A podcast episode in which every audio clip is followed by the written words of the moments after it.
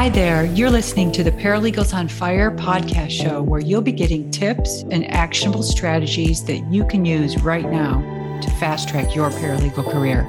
I'm your host, Ann Pearson, former paralegal and paralegal manager who left big law in the concrete jungle to start my own company, the Paralegal Boot Camp, where we give online courses that help paralegals make more money, increase their job security, and cut out the learning curve.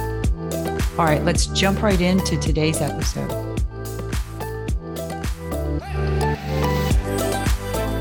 All right, listeners, this episode is going to inspire you. Whether you're a new paralegal struggling to break into the field or an experienced paralegal who thinks there's no such thing as a career ladder for a paralegal, I have a special guest today, someone I've known for several years, and I'm so excited that she agreed to be on this podcast and share her story with you. Kim Barrett is the director of paralegals and legal professionals at a global law firm, and her story is important for you to hear. Kim started her paralegal career as a part time night receptionist at a law firm. I'll let her tell that part of the story, but I wanted to include that in the introduction because it's very important for some people to hear that right off the bat. If you've ever wondered whether or not you should take that receptionist or file clerk position just to get your foot in the door, you'll get that answer today. I'm not going to list out Kim's degrees and credentials like I normally would do as part of an introduction, because I think it's important for you to hear how and when she got those degrees. Because otherwise, you might think to yourself, sure, she's moved up to a director position because she has two master's degrees. Oh no, she didn't get those until after she was already moving up. So, Kim, welcome to the show today. Thank you, Anne. I'm happy to be here. Okay, so let's start at the beginning with a blanket statement of tell me how you got started in the legal industry. I got started in the legal industry because a friend of mine was working at a large law firm and knew the solo practitioner who was subleasing space from that law firm. He was looking for a secretary and I was looking for a job. I was working at a large corporation at the time and was not happy. I interviewed with him and was offered the job. It was a great experience because it was a very small firm with just three lawyers and two secretaries, and I was one of them. We had to do everything, so I learned a lot. Um, when he downsized, I was laid off and had to get back out on the job market. And that's pretty much how I got started in the legal industry. After I got back out on the job market, my friend who was at that large law firm let me know that there was a receptionist role open at the at that one office in that large that global firm. And so I applied. It was a night receptionist role and I was offered the job. It was a few hours Monday through Friday in the evening just to cover the night the phones at night. And then after a few months a secretarial position opened up in the firm. And so I applied for the secretarial position and I was moved over to that role. And I happened to be working for someone who was helping to manage the paralegals in that office. And when I found out that there was a paralegal role open, I went to him and simply asked for it. Um, I was nervous. I didn't know what he would say. I didn't know if he would give me a chance, but I had been working for him for almost a year and had proven that I was reliable and smart. And so when he started asking me questions about my level of experience, I was answering no to each of the questions he asked. It was sort of an impromptu interview right on the spot. And then I just stopped him and I said, Listen, I've been working for you for almost a year. I can do this job. I think you know I can do do this job. I just need a chance. Just give me 30 days. Just give me a chance to prove that I can get this work done. And he said, okay. He agreed. And then I went to all of the other paralegals and I said, oh my gosh, I don't know what I just got myself into, but I need your help. And they were gracious enough to help me learn some basic information about how to prepare pleadings and what discovery was and you know just some other basic knowledge about being a litigation paralegal and um, that's how i got started i moved up in the ranks of the paralegal ranks at the firm and then eventually went into management Okay, wow. So let's back up to the receptionist position. At that time, when you went and asked, well, you went from receptionist to secretary, when you went and asked for that paralegal position, did you have a paralegal certificate or a college degree? I had an associate's degree in paralegal studies at the time. I was still going to school at night, um, even while working full time. So I had not finished my bachelor's degree yet, but I did have an associate's degree when I asked for the job. And I had no idea how I was going to balance working as a paralegal because, as you and probably all of your listeners know, it's not a typical nine to five job. Um, I didn't know how I would balance that with raising two kids and going to school at night. But I figured it out. Um, it was tough. Um, there were a lot of sleepless nights, but I'm, I, you know, I forged ahead. Yeah, you did. well, so what advice would you have for someone listening who took a position to get their foot in the door like you did, maybe as a receptionist or some other role other than a paralegal position? Um, they really want the paralegal position, but they get their foot in the door with a receptionist position. What advice would you have to for them to actually get that paralegal position? I would say to keep your eyes and ears open for opportunities. Um, you know, people come and go all the time. If you know there's growth happening, inquire about that growth. It can be a bit intimidating to approach your supervisor to tell him or her that you want a different role, but if you don't ask, the answer will always be no. You really have to advocate for yourself and let people know what you want. You also need to be willing to learn all aspects of the new role that you're interested in, not just the glamorous parts. You can't only want to go to trial. You have to be willing to do the trial prep. And that means working 14 hours a day, six or seven days a week, probably for weeks at a time. Um, I would say, you know, talk to people and let people know what you're interested in. You'd be surprised the number of people who will help you and support you as you move forward in your career. Um, but if you don't say anything, if you don't let people know what you're looking for, then it will never happen. Yeah, I've got to say, I just love that. I just wrote that down what you said because it, it's so important. If you don't ask, the answer will always be no. That's yeah. That's great. All right. So when you transitioned then from a paralegal into your first role of a paralegal manager, so initially before you became a director, you were a paralegal manager. Um, how did you transition to that paralegal manager role? I asked for the opportunity again. Huh. Um, there was an opening, and I went to the person who was involved in the hiring process and told him that I wanted to apply. Um, it was a grueling interview process because they wanted to make sure they had the right person. It, it took a couple of weeks to get through the countless number of interviews. I met with people from different practice areas and business units, and I was eventually selected for the role. I do feel fortunate to have been chosen for the role um, because it could have been anyone else, but they, you know, trusted me to take on this role with very little management experience. Um, so I do feel fortunate about that. I think during the interview process, I think my explanation of understanding how the paralegal program could and should grow really helped put me at the top of the list. Before getting the role, I knew that I wanted to one day move into management. So I educated myself and read articles on what it took to manage and lead paralegals. I also thought about the kind of manager I would want as a paralegal. I thought about managers I've had in the past over the course of my own career and took pieces from each of them and described that as my goal for leading a paralegal department. Um, it seems to me that they also thought it was a good idea because they picked me to take on the management role. Yeah, and I think when we talked before I hit the record button, you had to interview, you had somewhere, was it 20 or 30 interviews? 23 interviews. Wow. so it's not like yeah. they just handed this role over to you and said, yeah, sure, you've worked here for a few years. We'll let you take that. Yeah, no, no. It was a real interview process as if I was coming in from the outside.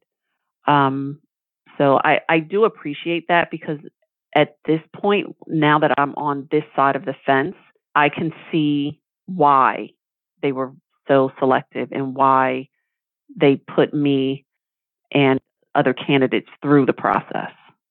So you mentioned something, and I totally agree. I, I, was the same way when I was a paralegal manager. I managed in the way that I would want to be treated as a paralegal working under right. someone else. And I think that was really critical. I think it's great when a paralegal can take that role instead of someone else. Do you think then that your paralegal experience, besides that, knowing, you know, what a paralegal does, do you think that your paralegal experience helped you in that first management role? Definitely. I am able to relate firsthand to the experiences that the paralegals have because I've done the job. I know what the challenges are. I can empathize with them when they're dealing with a difficult supervisor. I can celebrate with them when they are a member of a team that just won a trial or closed a large deal. I know how common it is to work 12 hours on a Tuesday, but only have four hours of work on Wednesday. You know, that's not uncommon in this line of work.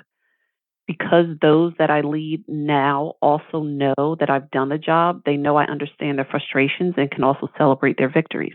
I've I've been there. I know what they're feeling. I know what they're thinking. I know what they have to do.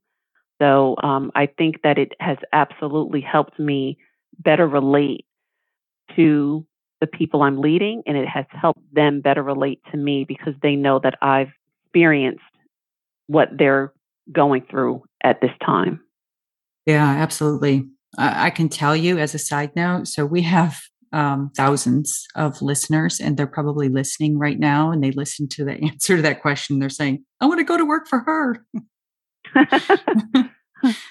so, well, all right. So I read your bio, and I didn't, you know, do the introduction of it because, um, you know, your your written bio. You have an MBA and yes. A master's in paralegal studies. So, not just a master in paralegal studies, but also an MBA. Did you have to have that MBA in order to move into a management role? No, I did not. In fact, after I completed my master's in paralegal studies, I thought to myself that I was done with school, right? I had an advanced degree. I don't need to do any more schooling.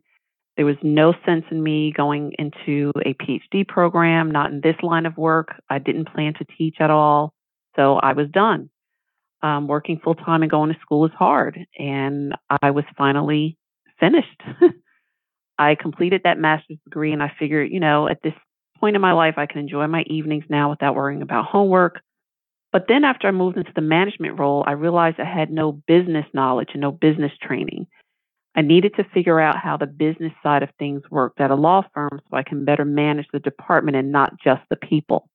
I happened to mention that to a friend of mine and, you know, also stated that my kids were both grown now and I didn't know what I would do with all the extra time on my hands. She suggested that I look into an executive MBA program, and I didn't really know what that was because, again, I had no business training. She actually got the information for me and after doing some research and taking that information and looking further into it, I realized that an MBA would be just what I needed to help me fill in gaps and would make me more valuable to the firm. So I enrolled and went back to school. And it turned out to be one of the best decisions I've ever made. Interesting. Okay. So it's not like anybody at the firm was saying, you know, you, we're going to give you this director position, but you really should have an MBA. No, no they knew that I had the master's in paralegal studies and that I had the experience as a paralegal and that I could, you know, really relate to the paralegals under my charge. And I do work for very supportive supervisors um, who are more than willing to help educate me on the job with the things that I needed to learn. But I just thought that if I had a formal business education and learned the lingo and learned the business side of, you know, how does this work? What's the difference between selling widgets and selling professional services and those kinds of things and learned something outside of just what the job, what I would learn on the job and sort of help me fill in the gaps. I thought for me that would be more valuable and help me better understand what I needed to do. I didn't know how to strategize. I didn't know how to manage a budget. Um, and all of those things I learned during my MBA. I love that. And uh, I can tell you, every listener, if they've been listening since the beginning, when I first launched the podcast, will tell you that I say all the time don't go get the CLE credit for just a certificate to stuff in a drawer, right? Do something that's going to help you do your job better and do it because you want right. to, not because somebody's telling you you have to. Right, right. And because of that experience, I even told my younger son, who is, he just graduated college last year and he's now going out into the business world. I say, you know, you really should get an MBA because it will definitely help you down the line. Absolutely. I mean, even if they were to become an entrepreneur, you know? Exactly.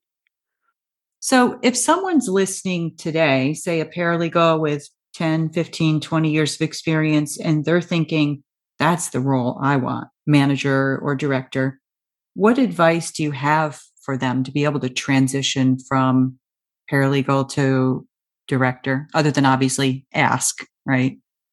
so I would suggest that someone do some research and find out what it takes to be in management find out, look at different job descriptions that are always posted. You can check LinkedIn, you can check Indeed, and other major job sites.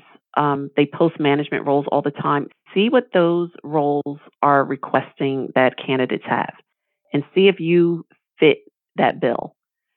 Look at articles and if necessary, take classes to find out what it is that you need to learn to transition from actually practicing to now managing because it is a transition. It's not just seamless. And a lot of people, in my experience, and I speak to a lot of people at uh, lots of different law firms in the legal industry, a lot of people will know how to do their job and they can do it very well, but they're not very good at management. They're not very good at mentorship.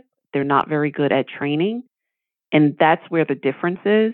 You have to have patience to deal with people. It's easy to manage a case or deal because the paper doesn't talk back. But people do, when people have requests and they have feelings and they get frustrated and they need to vent and they have emergencies. So there's a lot more to management than just doing the job. Exactly. It's it, just because you're a great paralegal doesn't mean or transition necessarily into a great manager. Um, it helps, I think. Correct. But a- absolutely. So you've been in the legal profession in these several different roles throughout the last how many years? Was it like 1999 when you started your career? Yes. Okay. So, so 23, about 23 years. Yeah. yeah.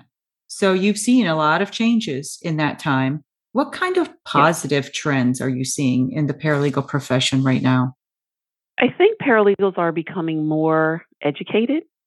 They are specializing.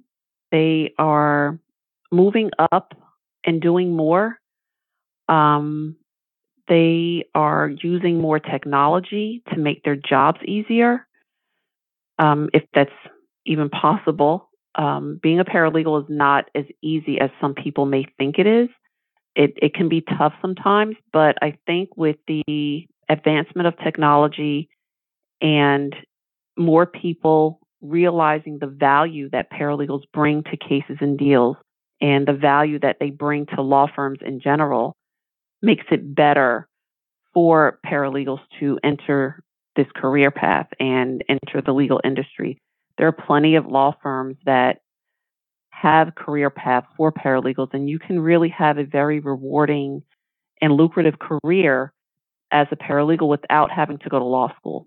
And that's not a dig against lawyers because if you want to be a lawyer, then by all means, go on to law school and be a great lawyer. But you can be a very successful paralegal in this industry, there are so many different kinds of work and experiences you can have with a paralegal degree.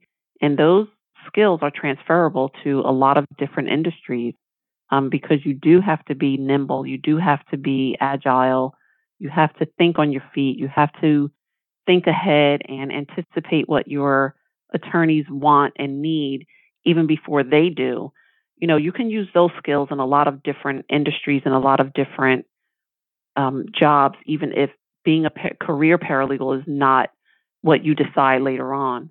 Um, so I think a lot of the the positive changes come from you know just making a career out of it and not it being just a stepping stone. I agree. So, if you could pick only three traits, uh, I know there's lots of traits that make or skills that a paralegal needs to succeed. So, I'm not saying that there's not 10 or 20, there's lots of them. But if you could only pick three of them, what would the top three be for you? The top three traits. I think one is having a strong work ethic. Legal work ebbs and flows. There could be days where you have 10, 12, or more hours of work in one day. And the next day you work three or four hours. Sometimes you need to work late nights. Sometimes you need to work weekends. So I think a strong work ethic and a sense of responsibility is very important. I also think being able to anticipate what someone else needs is also very important because you need to stay a step ahead of the attorneys that you're supporting. A lot of times they don't, especially the more junior attorneys, they don't realize what they need. They don't know that they don't know the the intricacies that go into a project. Um, you know, putting a witness binder together is a lot more detailed than it sounds. And a lot of people don't realize that. So you have to be able to anticipate the needs. And I think one of the most important things, which doesn't get a lot of attention, is attention to detail. In the legal industry, having a comma in the wrong place or not having the wrong number in a legal cite could be detrimental not paying attention to timing and not paying attention to the calendar and not reading an order from the court properly, not realizing that a hearing date has changed or a response date has changed could be detrimental to your case. So you really have to have very good attention to detail. I would list those three as my top three. I agree. All right. So I know that you are super busy um, and I don't want to keep you too much longer, but I'd like to have an actionable strategy or two or three, however many, but at least one actionable strategy in each episode that someone listening could walk away from and say, I'm on it. I'm going to do it. And so, whether it's someone who's brand new to the industry trying to, um, you know, get into a paralegal position, or if it's someone who's experienced and maybe wants to transition into a manager role or something like that. Do you have any actionable strategies that you could share? I would say, you know, talk to people. You have to connect with colleagues in the industry. Join an organization, join your local paralegal organization and connect with people and speak to people, ask questions. Um, don't take no for an answer if this is really what you want to do. It may not be the right place at that time, but continue pushing forward. Continue to stay connected to your colleagues within the industry, not just at the firm that you're working at, but within the industry as a whole. Connect with people at other firms and learn what they're doing to make them successful. Um, those are things that I've done. Those are things that I know other people have done that I stay in touch with. Even at this level, I stay in touch with other directors and managers at other firms. And, you know, we're always learning from each other. We always exchange information with each other. We, some, well, even before the pandemic, we had in person meetings every couple of months. Um, we've been doing that on Zoom recently just to stay informed and make sure that we don't get stuck into our own silos within our own firms. Um, so, you know, the legal industry is a big industry, but it's also sort of a small world. Everyone knows everyone else, or everyone has heard of everyone else, especially when you're talking about big law. Um, the global law firms all sort of operate with the same kind of mindset. You know, there you have multiple offices across the the world, and you have people in each of those regions that you can reach out to to get information from. So I would say, you know, if you're going to do anything is to talk to people and ask questions and continue to educate yourself. There are tons of great articles out there that can really help you learn and move forward and stay on top of changing trends. I like that. All right. Well, I'm going to end the episode because I wrote it down on that piece of paper with that quote in case somebody did a skip, you know, through some of it. Um, I've got to say this quote again. I'm going to put it in the show notes. It's going to be all over. If you don't, if you don't ask, the answer will always be no. That's a great quote, Kim. I want to thank you so much for taking your time today out of your busy schedule and offering your advice to the paralegals listening today. It's been a pleasure. Thank you for inviting me. I had a great time speaking with you. And if any of your listeners have any questions, I'm happy to speak with them. Thank you so much. All right, that's it for today's episode. Thank you so much for listening. If you enjoyed today's show, hit the subscribe button in whatever platform you're listening. And please take a quick minute and leave a review of the podcast and share this episode with just one colleague or friend who you think would benefit from what we discussed today. Share the knowledge, and the entire paralegal profession elevates. See you next week. Bye for now.